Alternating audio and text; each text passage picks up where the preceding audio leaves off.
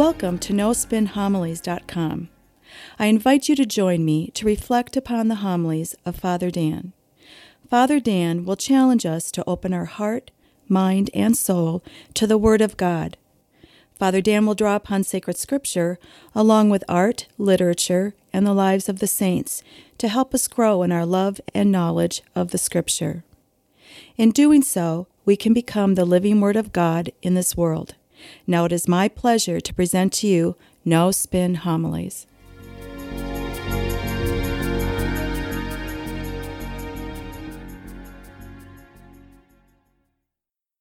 As we come close to Christmas on this fourth Sunday of Advent, we hear the first reading about King David. Now, it might be a surprising story, especially now, but I think it fits well with the gospel. In fact, it's a juxtaposition with the gospel. We hear King David, who spent his whole life fighting. He was a warrior king. Now, after all that, he is finally given rest from his enemies on all sides. Finally, David is at peace. And so he calls the prophet Nathan and he says, I've decided I want to build a house for the Lord. Listen now how the first reading begins. When King David was settled in his palace, and the Lord had given him rest from his enemies on every side, he said to Nathan the prophet, Here I am in a house of cedar, while the ark of God dwells in a tent. Nathan answered him, Go do whatever you have in mind, for the Lord is with you. Essentially, what David is saying here is I, David, want to build a great temple for the Lord. Now, at first, it sounds pretty good. Nathan the prophet initially agrees with him. But then there's something surprising. God doesn't want David to build this temple. It's easy to see when we are in sin, when we're running counter to God's will. But here's something more subtle. There are moments in life when we think we are really giving glory to God, but in reality, we are not doing God's will. It's a very subtle test of our ability to acquiesce to what God wants. And so it begs the question how could God refuse David? It sounds pretty good at first. David wants to build this grand temple. The Ark of the Covenant has been in a tent out in a field. David wants to build a temple in which all the people can come. Now, what does God have against this? You know, maybe he's punishing David for his sin. Maybe it's not in God's design. Maybe he wants Solomon, David's son, to build the temple. Maybe he thinks David's ego would get too wrapped up in the project. It would be called King David's temple, for all the centuries, and the people would acknowledge David as the one who built that temple, that great temple. But God doesn't want this temple built by David. There's a phrase in theology the ego drama versus the theodrama. Now, the ego drama is the one that is written, directed, and starring me, and only me. It's all about me, my plans, my desires, my will. Even though they may appear to be very holy things, it's still the ego drama. It's about my life. Then there's the theodrama, God's drama. God's writing, directing, and producing this drama. The point of life is to abandon the ego drama, to find your role in the theodrama. There's a prayer from St. Thomas Merton. It says, Lord, even though I think I'm following your will, it doesn't mean I'm actually doing so. Well, that's a great statement of humility and intuition. Go back to the first reading with David. Here he thought he was doing God's will. It doesn't mean he's actually doing so. See, that's a good check on our ego. Look at the Ignatian exercises. One of the exercises is to imagine a battlefield, the army of Satan on one side and the army of Jesus Christ on the other side. Ignatius would say, If you join Satan's army, he will make you a general. He will put you in charge of the whole operation. He will fill you with glory. Of course, he will. See, that's how the ego drama works. Now, your role in Jesus' army might be digging latrines or trenches. The point is That's the army that you should join. Acquiescing to God's will. It's the whole story of the Bible. Now, next, the church asks us to read this gospel in correlation to the first reading about David. And now we begin to see why. It's the wonderful and familiar story of the Annunciation.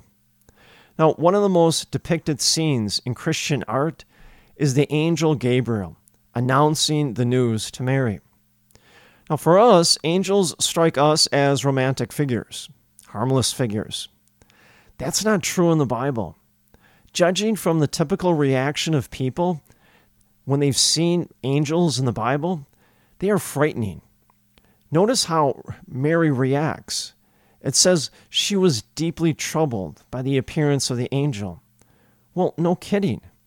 When you think about it, an angel is a supernatural being from another existence that comes breaking into our lives. Who of us wants to be interrupted? Who of us wants our routines suspended?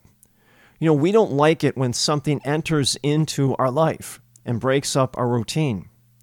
Now, imagine a reality from another dimension breaking into your world, coming upon you, announcing something to you that you didn't expect. Well, that's overwhelming. You are turned upside down. This is why Mary is deeply troubled at the angel, his appearance, as well as his message. And then those terrifying words the angel says Behold, you will conceive in your womb and bear a son, and you shall name him Jesus. He will be great and be called Son of the Most High. And the Lord God will give him the throne of David his father, and he will rule over the house of Jacob forever, and of his kingdom there will be no end. Now, notice the obvious reaction of Mary, first of Joseph, then the wider community. Before she gets married, she gets pregnant. Now, how would that be perceived? Talk about how someone's life is interrupted and turned upside down. Can you imagine the embarrassment Mary must have anticipated. More to it, we take these words for granted because we have heard them so often. Put yourself in her shoes. You hear from an angel from another dimension that the Spirit of God is going to overwhelm you, and the child you will give birth to will be called the Son of God. Can that be anything to you but strange and puzzling? Well, of course, she says. How is this possible? For I have no relations with a man. Do you like when impossible things suddenly happen to you? Do you like it when your routine is interrupted in such an overwhelming way? Well, imagine Mary and her reaction to be overshadowed by a power beyond her control. More to it, did Mary have any idea what this would entail concretely? That when she says yes to the angel, it would mean the birth of Jesus in the stable in Bethlehem. It would mean the massacre of innocents from King Herod. Did she realize it would mean the flight into Egypt, fleeing for her life and protecting her child? Did it, she realize it would mean participating in the sufferings of her son, even to the point of witnessing his torture and crucifixion? Could she have sensed any of this? Hardly. And yet, at that decisive moment in world history, she says, Yes, I am the handmaiden of the Lord. Let it be done to me according to your word. Now go back to that first reading. Here's the juxtaposition with David. Even though he was trying to honor God by building a temple, he was leading with his plans. And that's important to know. He's basically saying to God, Here's my plan. I want to build a temple. What does Mary say? Just the opposite. I am the handmaiden of the Lord. Let it be done to me according to your word. See, there is the great reversal that constitutes the heart of the spiritual life. David, even when he was trying to honor God, is still running with his own show, his own plan. It wasn't God's plan, it was His plan. Mary, she lets the Holy Spirit invade her, and finding her role in the theodrama. See, that's why the early church fathers refer to Mary as the new Eve. What was Eve's problem with Adam? Well, it set the whole tone for the whole biblical narrative. Eve's and Adam's problem is that they tried to grasp at the forbidden fruit from the tree of the knowledge of good and evil, saying to themselves, I myself will determine what is good and evil. I will grasp at godliness for myself. They saw God as a rival, and in doing so, they wanted to be gods themselves. Now, look at Mary. In Mary's sense, by making that great statement, I am the handmaiden of the Lord, let it be done to me according to your word, she reverses that momentum that was started with the fall of Adam and Eve, the fall of grace. She begins to stop and reverse that momentum of sin, the ego drama. And now she participates in the theodrama as the handmaiden of the Lord. See, this is why Mary is such a great Advent figure for us all. And not just during Advent, every day of our life. She helps us to find our place so that we can participate always in the theodrama. And may the grace and the peace of Jesus Christ rest upon you always.